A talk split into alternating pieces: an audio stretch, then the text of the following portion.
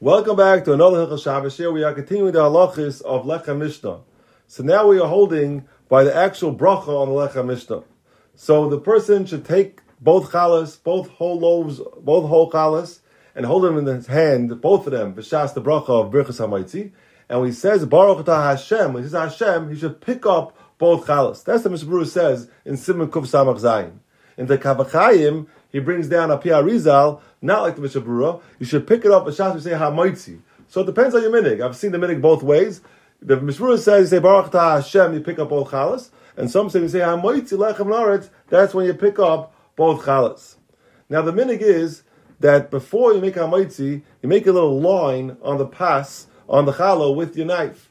And the reason is, in order to, you shouldn't wait, waste too much time after the bracha trying to find a good place to cut it. Here you have a place to cut already. And this is to memayit the hefsik between the bracha and the achila. But you shouldn't make a deep cut into the challah, because then it can make a shaila of a chaser. So therefore, just make a little roishim, just make a little simon, but don't dig deep into the challah, because then it could be a shaila of a chaser.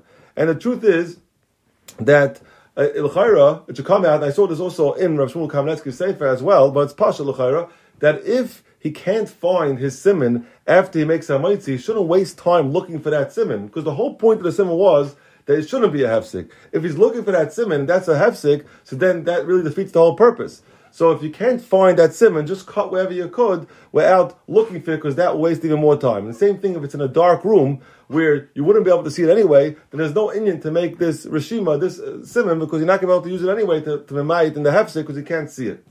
Now the Shulchan Aruch says that Friday night, the challah that you open is the bottom one. That's what the Shulchan Aruch says.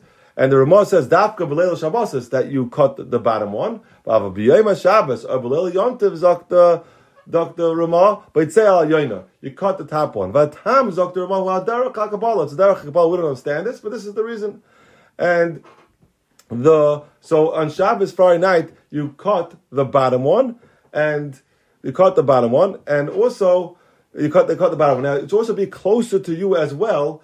But uh, not only do you cut the bottom one, when you when you're holding in your hand, make sure the bottom one's a little bit closer to you, and this way you'll you'll be pegel that first. You're not going to pass over the other one, and therefore you'll cut the bottom one that is closer to you. And I don't know how this stems exactly with that Kaf HaChaim we said over the other day. The Kaf HaChaim says, the Rizal, they put both bottoms together. It looks like a one round challah that doesn't sound like the top and the bottom. So I think the Mepharshim, they speak out, the Fida Rizal means that even then you hold it a little bit slightly, one's on top, one's on the bottom, and again, by night you do the bottom one, and by night, and uh, by night you do the bottom one, and by day, by day Suda, there you do the, you cut the El Everyone have a Gavaldige day.